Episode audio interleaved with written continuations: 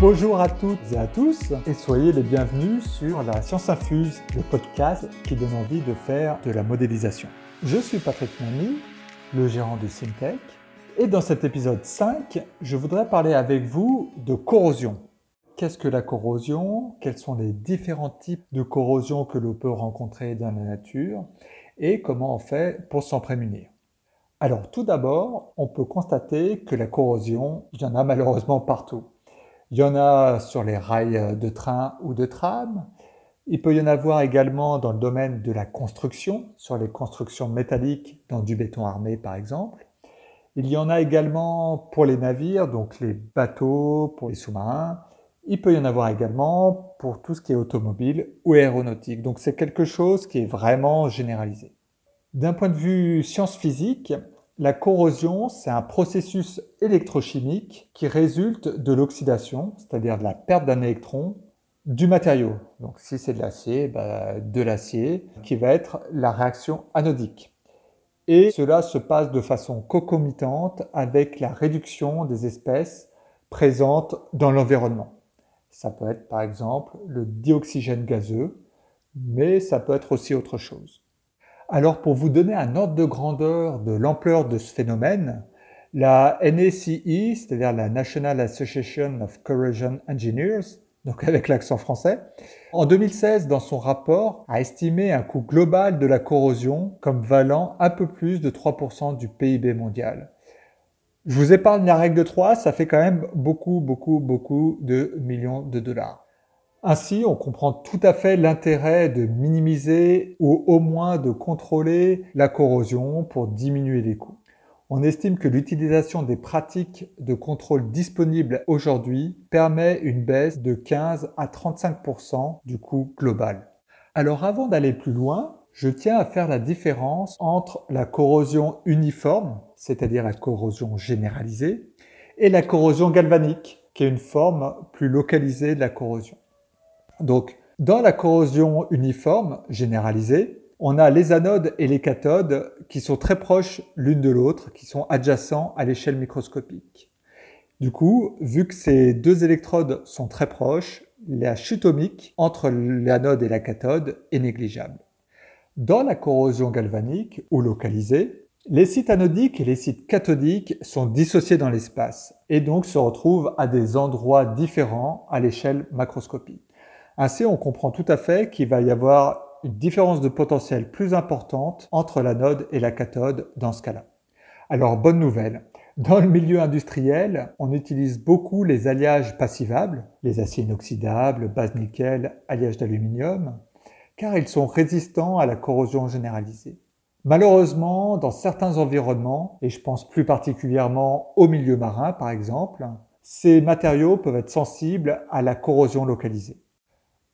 Alors de façon générale, la simulation de la corrosion généralisée et de la protection cathodique est relativement bien maîtrisée. Ça permet de connaître la durée de vie d'une structure, un bateau par exemple. Par contre, dans le cas de corrosion localisée, il est relativement délicat de prédire le comportement d'un matériau. Alors pour cela, comment fait-on?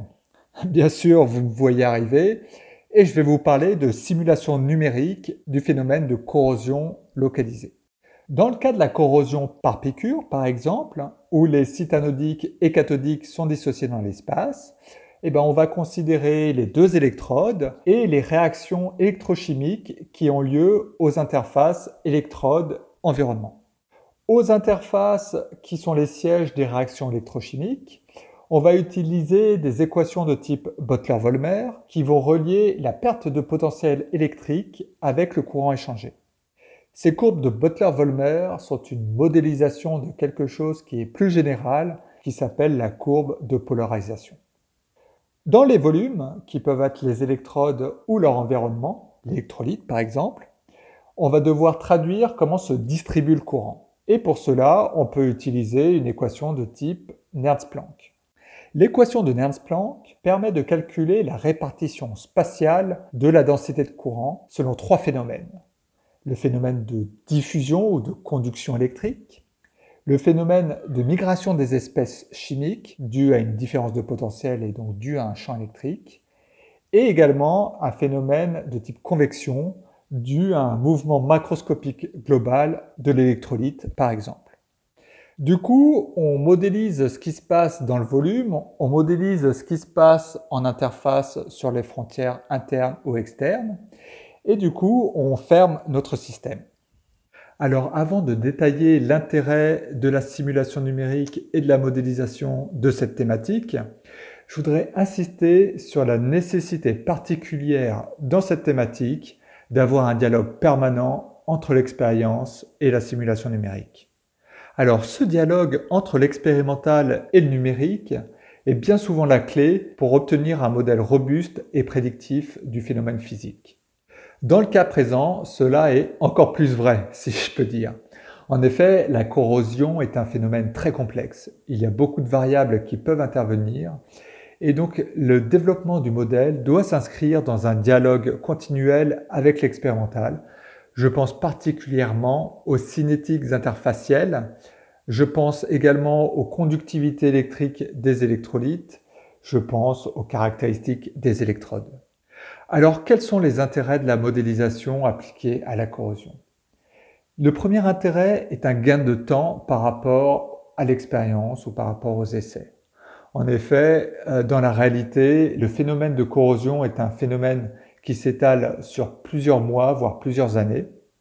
Et donc, ça permet, une fois que le modèle est validé, de gagner un temps appréciable par rapport aux résultats expérimentaux. De plus, la modélisation et la simulation numérique permettent d'avoir accès à des grandeurs qui sont difficilement mesurables expérimentalement. Dans le cas présent, par exemple d'une piqûre qui est en train de se propager, et eh bien, grâce à la modélisation, on peut aller appréhender le pH au fond de piqûre, donc dans un tout petit volume. Et cela permet d'étudier quelle est l'influence des ions H3O+, sur le phénomène global de corrosion. Enfin, et c'est l'intérêt principal des études de modélisation, on a la possibilité de minimiser la corrosion et donc d'optimiser la durée de vie des différents matériaux. Alors comment faire pour cela? On peut tout d'abord changer la nature d'un matériau pour choisir un matériau plus résistant à la corrosion. On peut également, à isomatériaux, changer son design et considérer un matériau qui va être moins propice à créer des cavernes, par exemple. Dans ce cas-là, la modélisation permet de déterminer où placer les anodes sacrificielles et à quel rythme il va falloir les changer. Voilà, ce podcast touche à sa fin. J'espère que vous avez pris autant de plaisir à l'écouter que moi à le réaliser. Je vous dis à très bientôt pour un prochain épisode de La Science Infuse. Merci, bonne journée à vous.